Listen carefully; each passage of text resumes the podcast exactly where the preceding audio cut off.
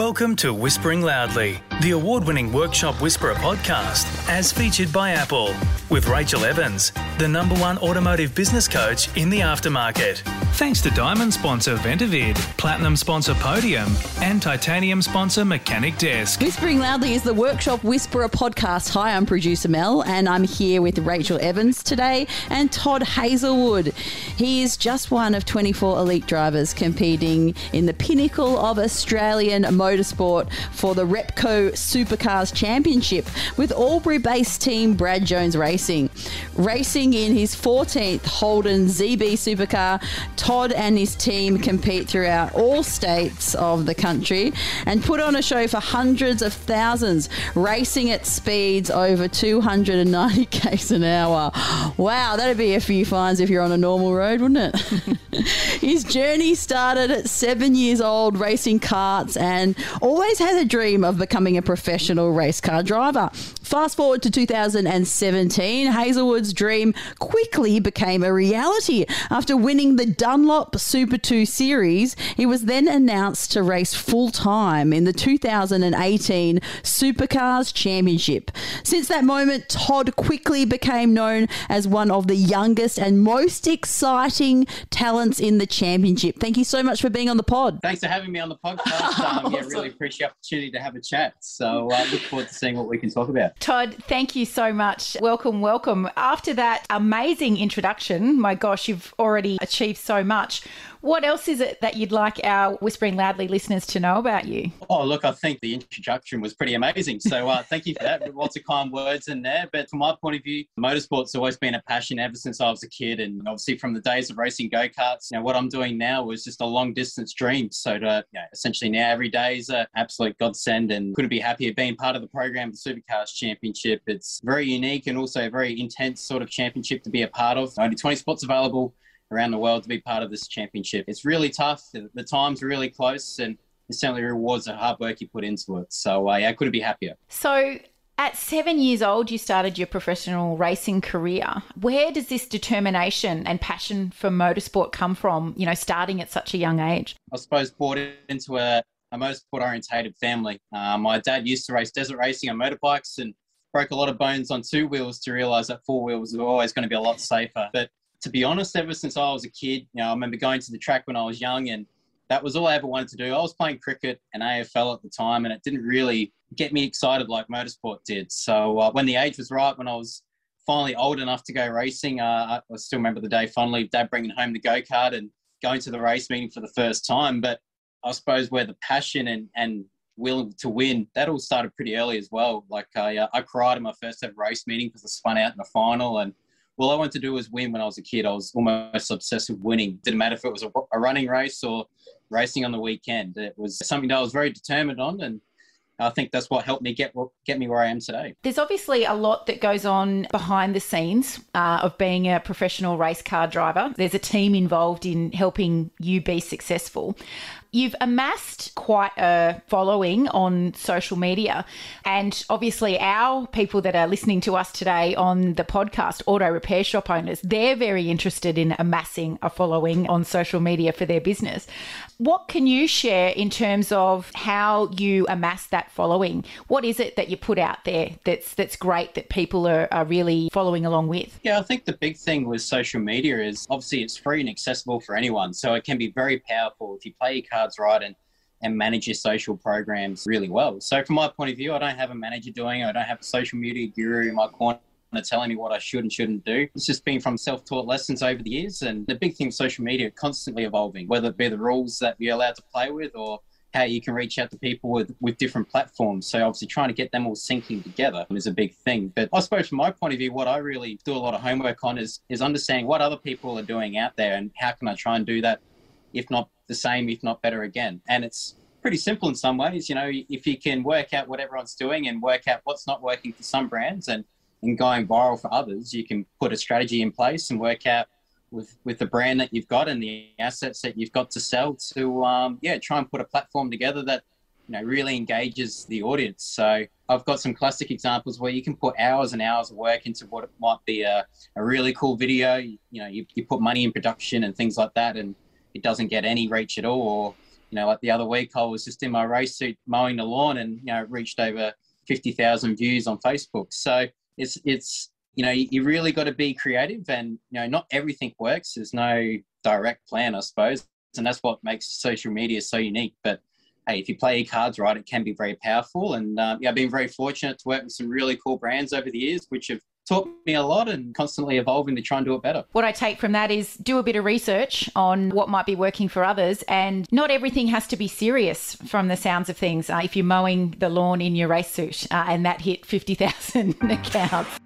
Want to find out how the Workshop Whisperer team can put your auto repair shop on the path to business success?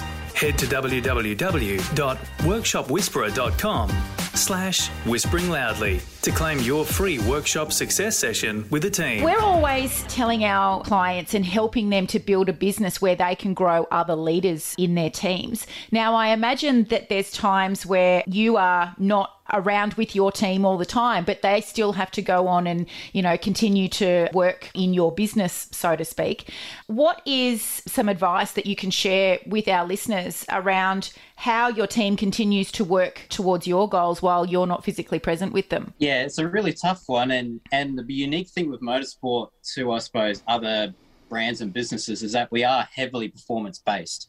So although when times are really good and you've got good results on your on your side, the team morale goes up. Everyone's getting along, everyone's backslapping, everyone's really enjoying their time. But it's when you're in those dark, tough times when you're not getting results in, but you're still putting the effort and the hard work in. And that's the frustrating thing with motorsport in particular. You can work your backside off, but it doesn't mean you're going to guarantee to even taste success or be in the top 10. I had a whole year in 2018 where we just come off the back from winning the championship in 2017, and then our best qualifying for the season the following year was 13th. So you know that was really a tough, trying year, and you certainly realise how important it is to keep people in your corner.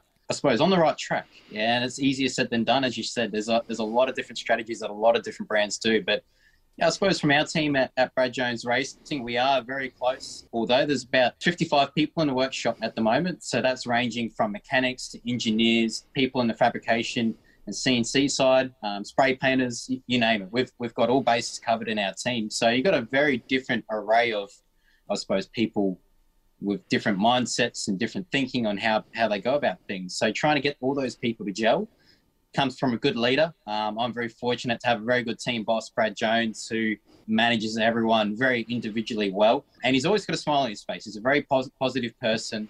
He sets a good principle across the board and he's very approachable, which I think is a really important asset to have as a leader. You don't want to be afraid of you know having a one-on-one conversation with someone and yeah that's something that Brad does really well not just for me as a driver but all the other all the other team members that are involved in our racing program but um, I suppose from an individual point of view, I like to try and spend a lot of time away from racing with these with these team members, whether or not it's just catching up for a social meal after, after a day's work, or you're, you're having a bonfire at a, at a, a mate's colleague's place, and just trying to invite people together and I suppose try and build that team morale. And you don't want it to be too matey and too friend, friendly because obviously we're in a work environment. You don't want people just gossiping and talking all day amongst each other. So that's it's, it's a hard one, but it's a, a thing that you just got to manage. And when the times are tough, you got to probably put more emphasis on team building and how you can try and keep the team morale up.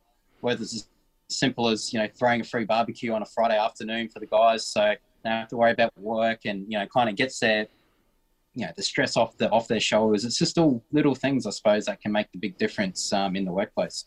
Yeah, lots of great little tips there. And I think a lot of business owners, not even just in auto repair, find it difficult to separate themselves like from being fun time Freddy on Friday night, having social drinks, and then come back come back around on Monday and have to be Dave the disciplinarian when something doesn't go according to plan. So it is really about finding that balance between having fun with your team and there still being that boundary there of it being a business relationship too. Correct. Yeah, and and I think another good thing is you know constant communication amongst each other uh, for people to understand the deadlines that need to be achieved and put in place. So, you know, I look at the workplaces that I've been through in the years that probably haven't had the, the most smoothest of of workshop progress and that really comes down to communication. It's if people get frustrated when they don't know deadlines and when they don't know when parts are arriving or things like this and that can get on people's nerves and it can create unnecessary anxiety across across the workshop floor. So I think that's always a big thing.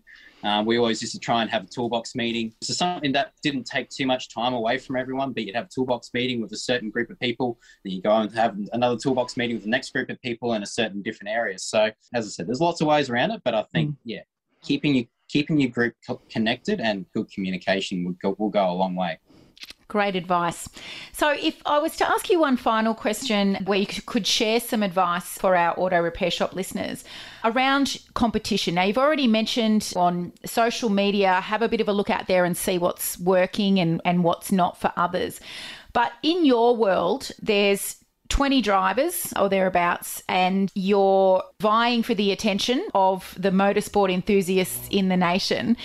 What are you actively trying to do to separate yourself so that you and your team get your piece of the pie in terms of support? Yeah, look, it's a really good question, and I'm trying to think of the best way to answer this. But yeah, I think it, you know, as particularly when you're putting a lot of focus on the individual, being myself, you know, you want to be this clean, professional, well cut racing car driver, which obviously, you know, as you can see, representing brands that I like, and they will share those same values. But also being a real person and actually putting some identity into the person of who I am. And that can, that's, a fine line. We, it's, it's quite, it's more easy to step over that line than what it is to stay behind it, to obviously get people involved and, and loving what you're doing. So sometimes, you know, doing, showing people your personal side or your personal life, lot some, you know, some people really love that.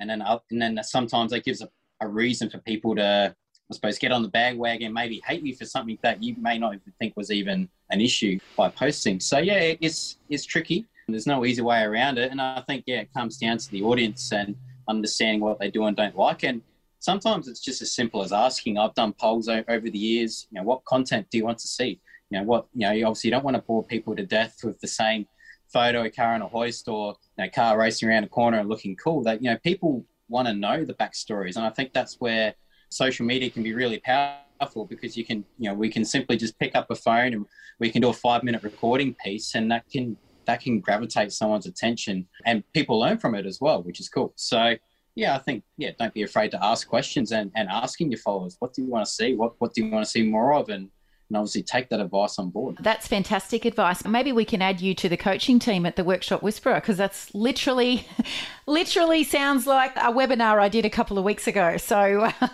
great advice. So, Todd, thank you so much for joining us on the podcast today, Whispering Loudly. I'm always the envy of my clients when I uh, get to interview one of the supercar drivers. So, thanks so much for uh, taking some time out to chat with us. Absolute pleasure. No, I really enjoyed the chat and feel free to give me a call anytime to talk more.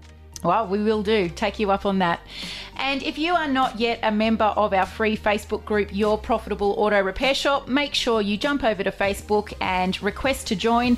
In there, you'll find thousands of auto repair shop owners from all around Australia, New Zealand, the USA, Canada, and the UK all in there sharing their best tips and strategies for helping to grow your auto repair shop. See you next week. Thanks for listening to Whispering Loudly, the award winning Workshop Whisperer podcast, as featured by Apple with Rachel Evans, the number one automotive business coach in the aftermarket. Thanks to Diamond sponsor Ventavid, Platinum sponsor Podium, and Titanium sponsor Mechanic Desk.